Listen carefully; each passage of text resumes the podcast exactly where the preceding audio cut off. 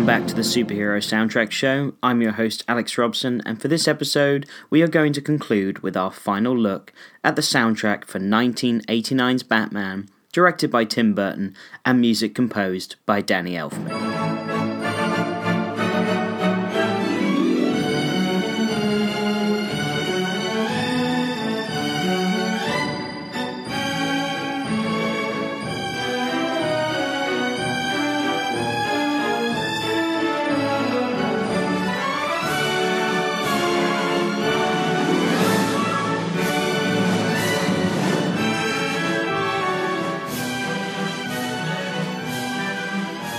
Over the last two episodes, we've reviewed the Batman theme, the Joker's many themes, the love themes, but there is one big character left that we haven't discussed yet.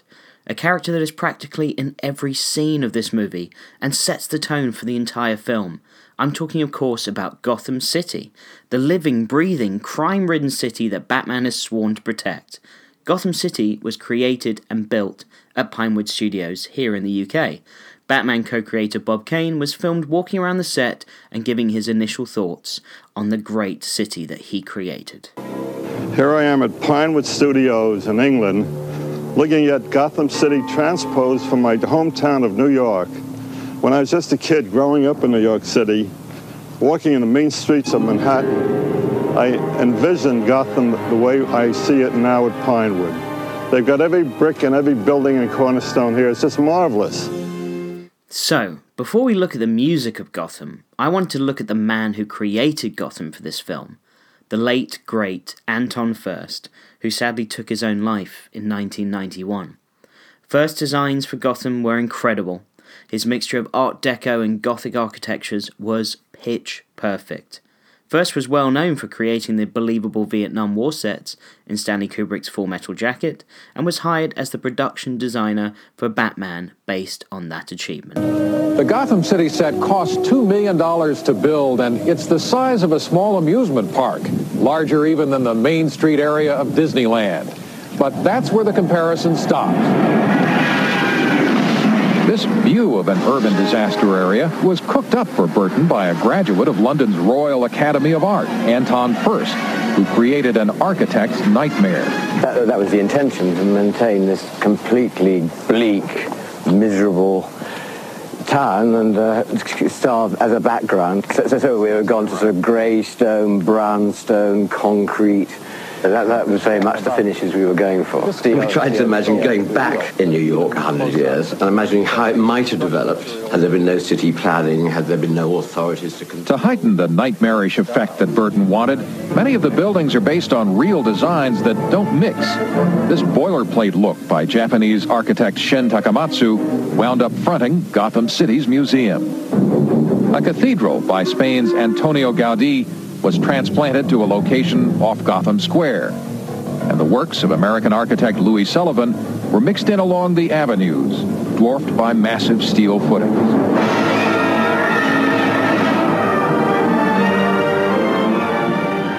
Anton Furst's description of his approach to Gotham was perfect, and to me, this Gotham City is still the definitive Gotham that we've ever seen on screen, and heavily influenced Batman the Animated Series co creator Eric Radomski, who went on to design the look of Gotham for the animated series and based it off of Furst designs. Anton Furst even went on to win an Oscar for his production design in this film. And the Oscar goes to. Uh, Anton Furst for Batman. So, now we have an award winning Gotham City.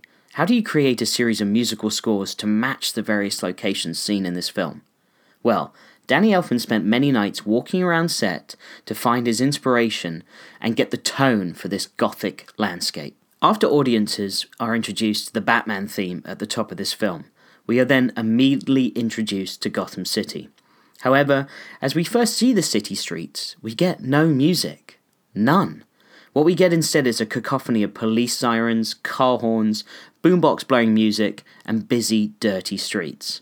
The only music we hear actually is coming from a stereo, with a song written and performed by Prince titled The Future. It's not until the visiting family that we're introduced to get lost and turn down the wrong alleyway do we start to get some foreboding tones from Elfman. We even get that brief but unsettling noise of what it sounds like when you hear those nails on a chalkboard or that razor wire, which is the same cue used for the Joker later on in this film. Let's take a listen.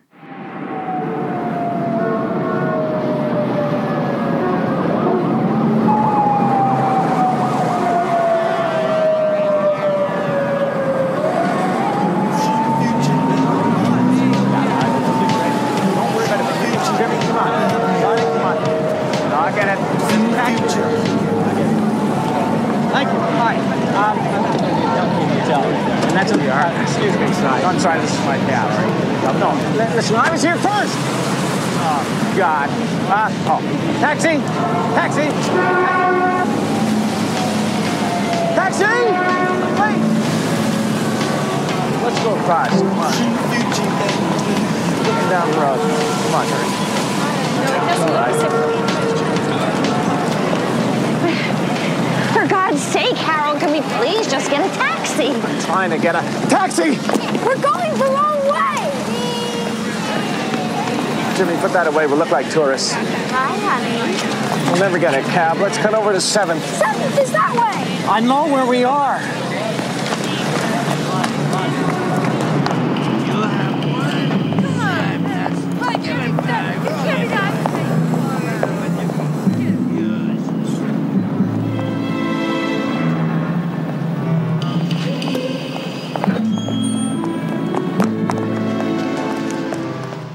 Selecting to not open Gotham with any music, I think was the right choice.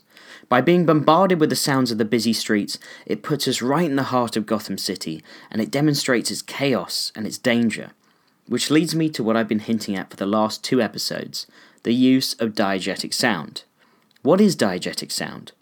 Well, if you haven't Googled it yet, it's quite simple. It's essentially sounds or music heard by characters on screen and not just by the audience. So the car horns, crowded streets of people, sirens, the boombox music, and everything else we just heard that created the audio identity of Gotham is all diegetic sound. And besides the many noises that Gotham creates, the other big use of diegetic sound in this film are the Prince songs, all written and released on their own album six months before the movie even came out, which I'll be reviewing at the end of this episode. But back to Gotham. So we've just been introduced to the sounds of dark alleyways, but what about rooftops? After the two muggers brutally attack and rob the poor visiting family, they count their cash on the rooftops as they discuss the recent disappearance of an acquaintance and fellow criminal. As they discuss the myth of the Bat, Batman slowly descends into the scene behind them, and we hear the beginnings of the Batman theme for the first time. Five stories straight down. There wasn't no blood in the body. No shit. It was all over the pavement. Get out of here, man. Hey, shut up, man. Listen to me. It's not until the end of this sequence when Batman leaps from the rooftop do we first hear the fully realized and complete Batman theme. What are you? I'm Batman.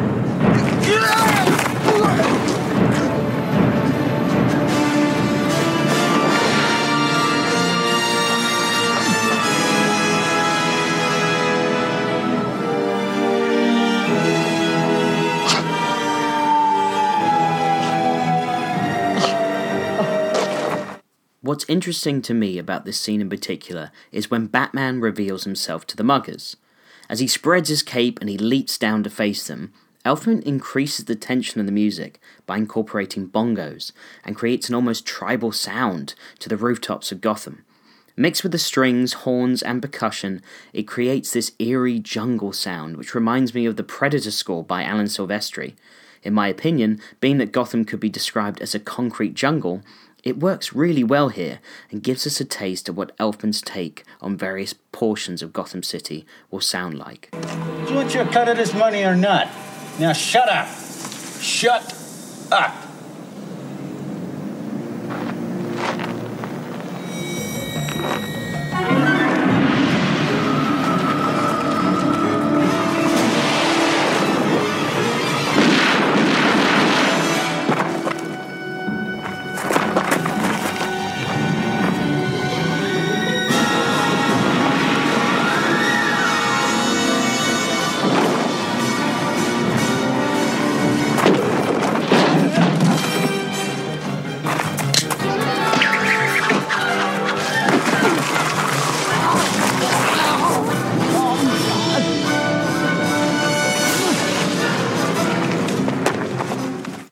Besides rooftops and city streets, where else in Gotham do we go in this film? The next score I want to visit is that of the Axis Chemicals plant. Jack Napier, who will soon become the Joker, is sent to rob the chemical plant but is set up by his boss, Carl Grissom. Upon discovering that the Axis's safe is empty, Jack and his gang are confronted by the Gotham police force and a gunfight ensues. For this scene, Elfman gives us this very bouncy and guttural beat, which is created by the cellos of the orchestra. It almost sounds as though he's created a sound for the chemical waste that's bubbling in the vats of the chemical plant, but maybe that's me going too deep on it. Ugh, deep. Get it? Because Jack falls into the vat and. Never mind. Anyway, along with blending in the horns that scat their way through this song, it feels very much like a track you would hear in a 1950s gangster film, which is a perfect fit for Gotham City and its gangsters, as they're all wearing trench coats and hats and fedoras, and they all look like they work for Al Capone.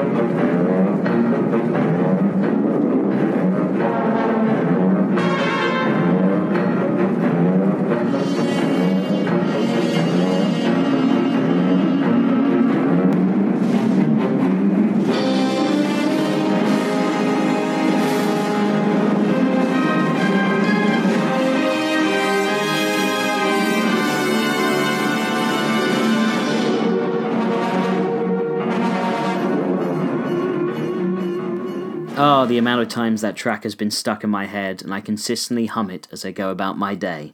Ra-pa-pa-pa, Cleaning the kitchen, doing the dishes. Yep, I'm that type of person. Okay, so the next area of Gotham I want to visit is the Action Newsroom, where Joker takes over the broadcast and shows off his new cosmetic products to a catchy little jingle. Becky! Kill the camera. This is Renee on the news floor. Dane, I need some paramedics up here now. All right.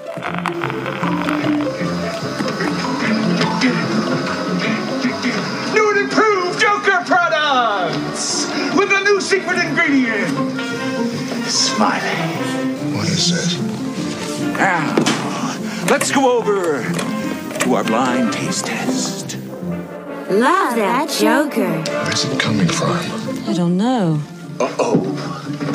You don't look happy. He's been using Brand X. But with new Joker brand, I get a grin again and again. Oh, that luscious tan, those ruby lips and hair color, so natural, only your Undertaker knows for sure. I know what you're saying. Where can I get these fine new items? Well, that's the gang. Chances are you bought them already. Love that Joker. So remember, put on a happy face. This fun little public TV sounding tune reminds me of the type of music you would hear on QVC in America, or even Elfman's own score for The Simpsons.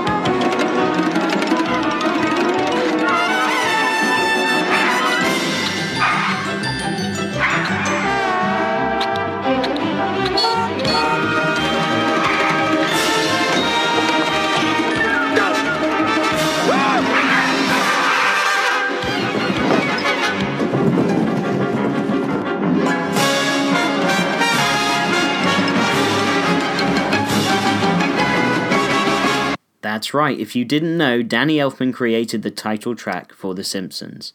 What you probably don't know is that the Simpsons theme and the Batman theme are quite similar.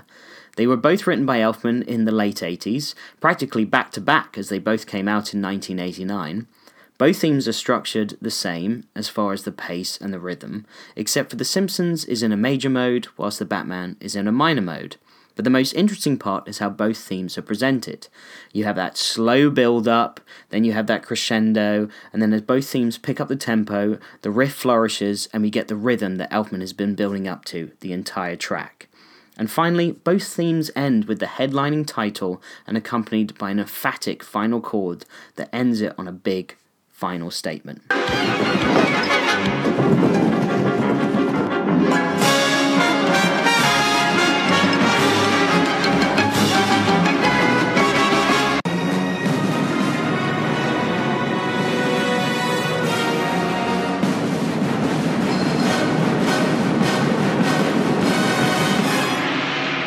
It's interesting, whether Elfman consciously did this or not, he designed both themes in the same structure, except for one was dark and mysterious, whilst the other was more fun and quirky.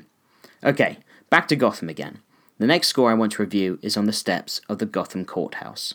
As a notorious mobster, Vinny Ricorso and his gang exit the building. They are greeted by a horde of reporters, but something strange is happening unbeknownst to them. Whilst Bruce Wayne and Vicki Vale both look on, a series of mimes in clown makeup start to close in around them. Joker reveals himself in a top hat, and the music intensifies as he takes a feather pen and throws it like a dart through the neck of Ricorso, killing him instantly.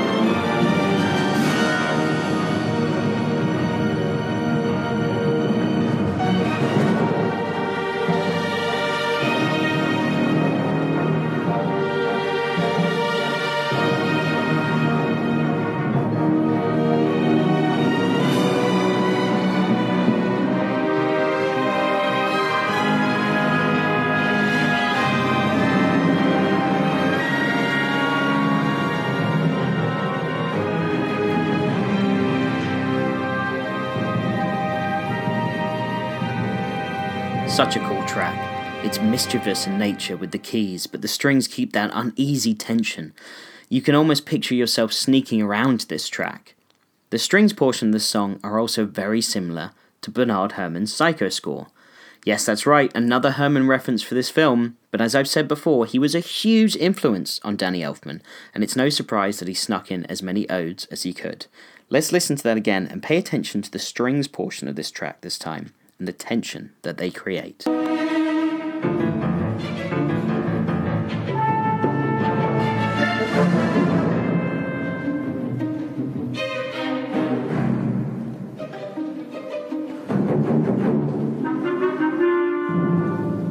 Now let's listen to Herrmann's Psycho score.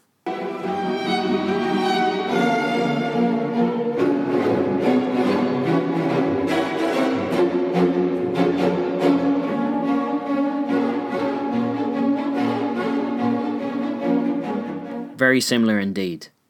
Okay, so the final Gotham location I want to review is for the film's finale, which takes place on the rooftop of Gotham's cathedral.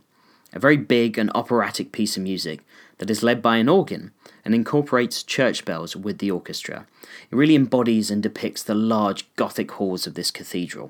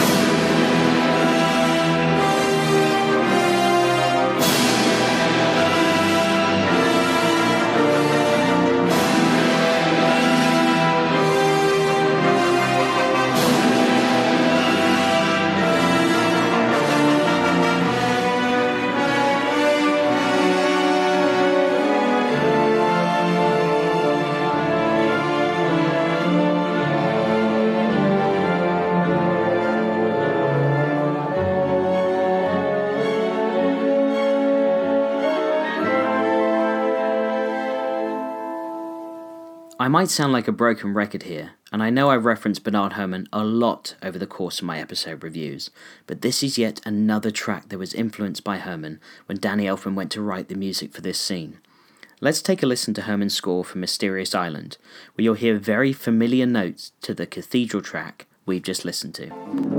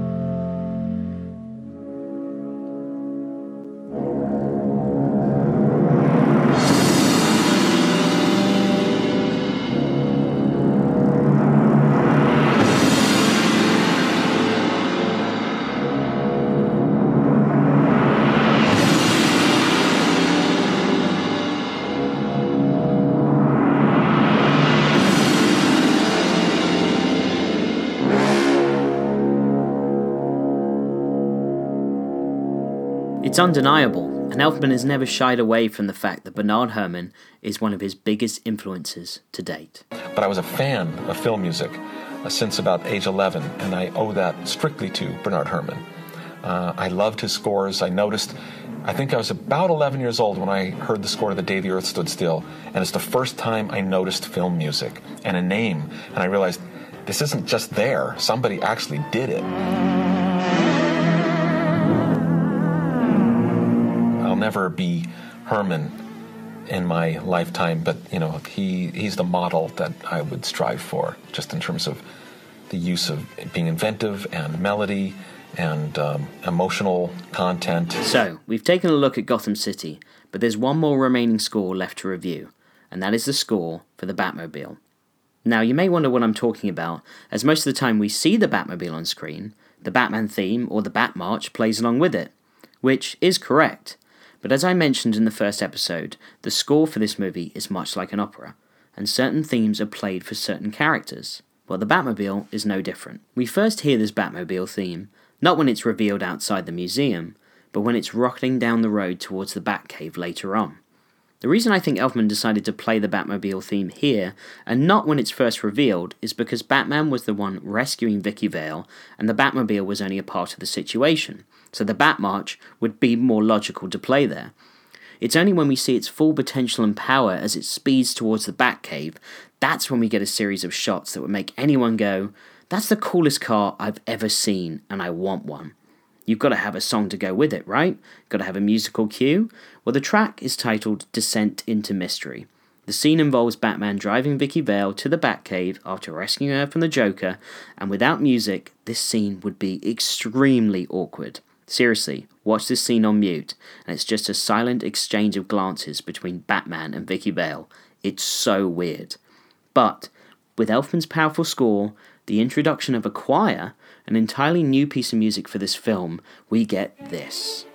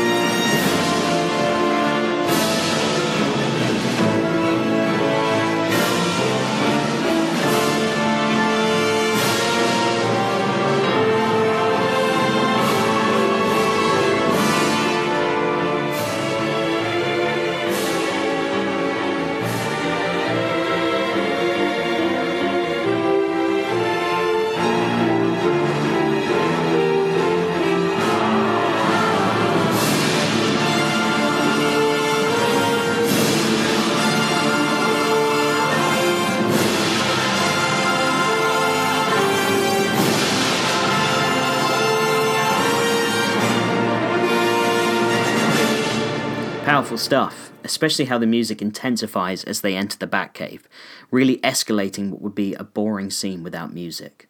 But why is it the theme for the Batmobile?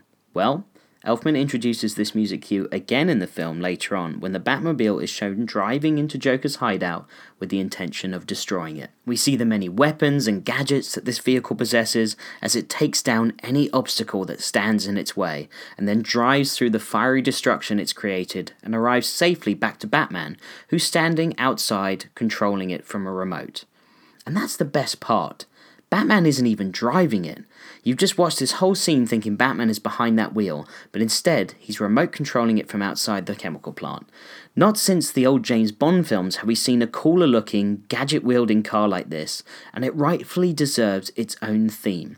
Let's listen to this track, which is appropriately titled Charge of the Batmobile.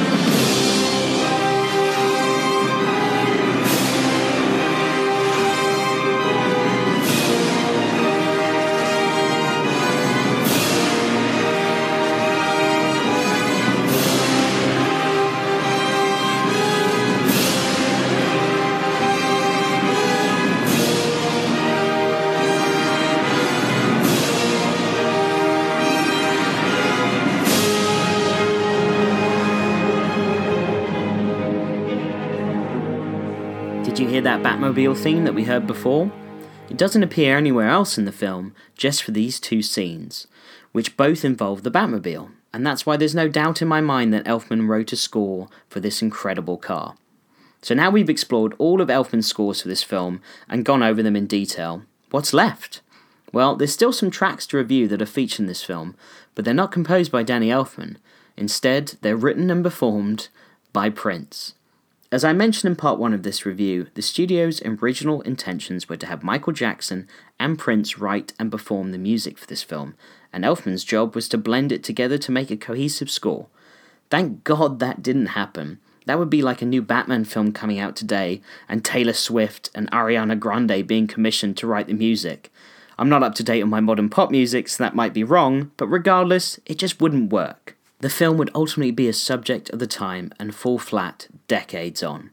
The timelessness of Danny Elfman's score holds up to this day, and the only thing that dates it now is coincidentally the Prince tracks that were used in this film. Prince wrote nine songs for this movie, and Warner Brothers released a separate album for Batman that featured these tracks. However, only a few of these tracks made it into the film, and what's interesting is the choice that Burton and Elfman made when using these Prince tracks. Instead of playing it over an intense love scene or a big action sequence, they selected to only use it as diegetic sound and only use them for the Joker scenes. We get a taste of what a Prince themed Joker music would have been like in this film, in the scene when Joker gasses all the people inside the museum. After everyone besides Vicki Vale is out for the count, Joker bursts through the doors to desecrate some priceless pieces of art, and it's here that we get the Prince song titled Party Man. Gentlemen, let's broaden our minds. Lawrence?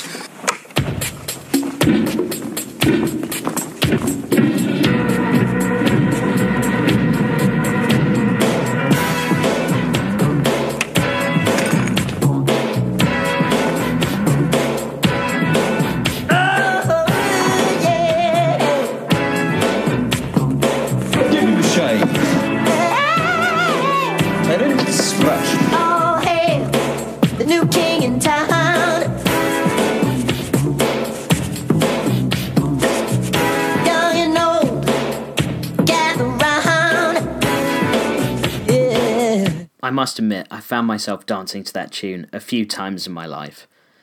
Earlier in the film, we hear another Prince song being played in the background, once again used as diegetic sound for the scene. The scene takes place at Wayne Manor, where Bruce Wayne is hosting a casino night in his home. The Prince song used here is titled Electric Chair.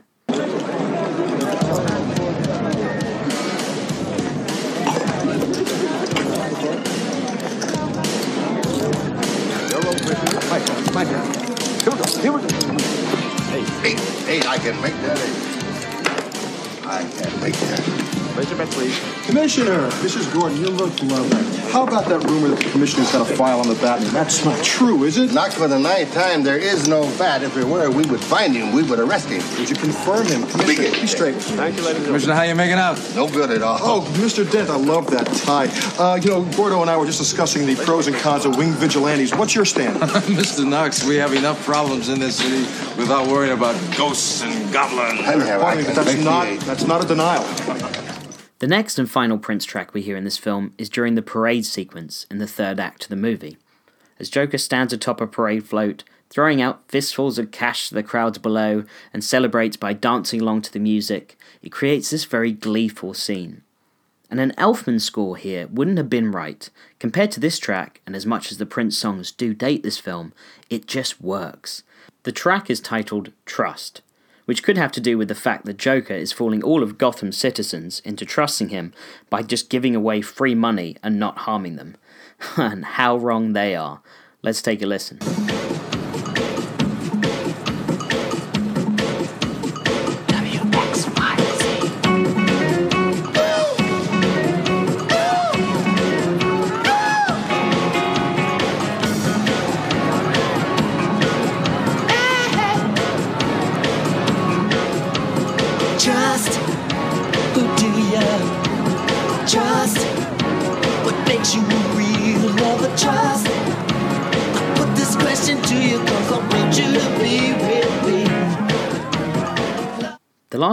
Track featured in this film is during the end credits.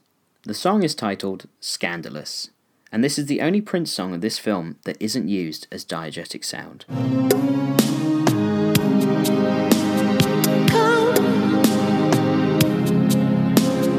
Closer.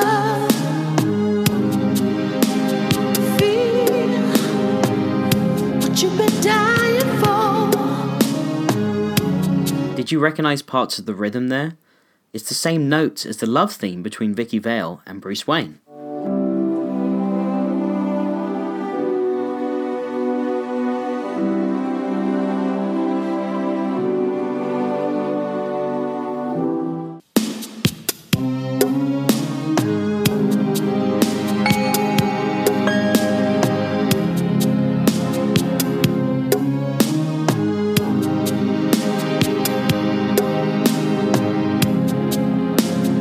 It's unclear, and I couldn't really find definitive evidence of who wrote it first, but whether Elfman wrote it first and Prince took the same rhythm, or vice versa, this is the only track where the two Batman albums released for this film have a common thread. But, as I reviewed on the last episode, the love theme is an ode to Bernard Herrmann's love theme from the movie Vertigo. They are so similar, and since Elfman was such a big fan, most likely Elfman based love theme off of this score, and Prince followed and took the same beat for Scandalous. So, I'm not going to review every single track of Prince's Batman album, as there is a lot of them. Besides the ones we've already heard, the rest of them don't appear in the film. But there is one that isn't in the film that I just have to review as it's so ridiculous and so fun. The track is titled Batdance, which became a smash hit in 1989.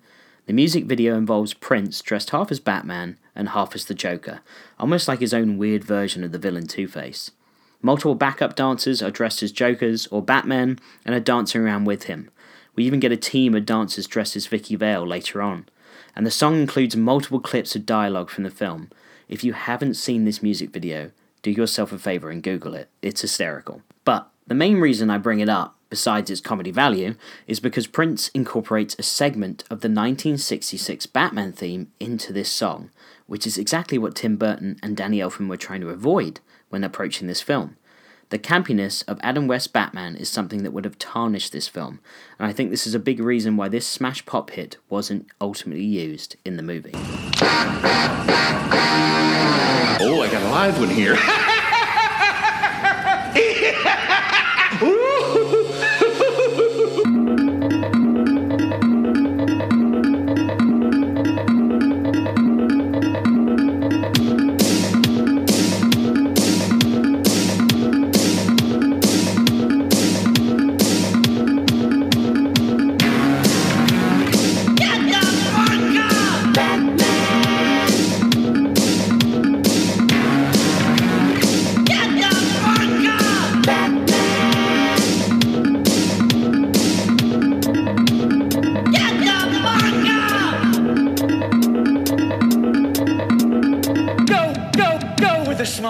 This concludes my review for Batman.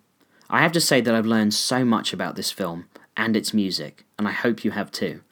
This also gets me excited for future episodes and to discover and to share with you all the things you might not have known about your favourite superhero scores. Please subscribe and rate this podcast on whatever platform you're listening to me on right now, as it is truly a big help and sincerely appreciated. You can contact me on Facebook or Twitter at Superhero Soundtrack Show or write me at superherosoundtrack at gmail.com as I want to hear from you. I will answer every message and I want to know what this score meant to you and your memories of it growing up.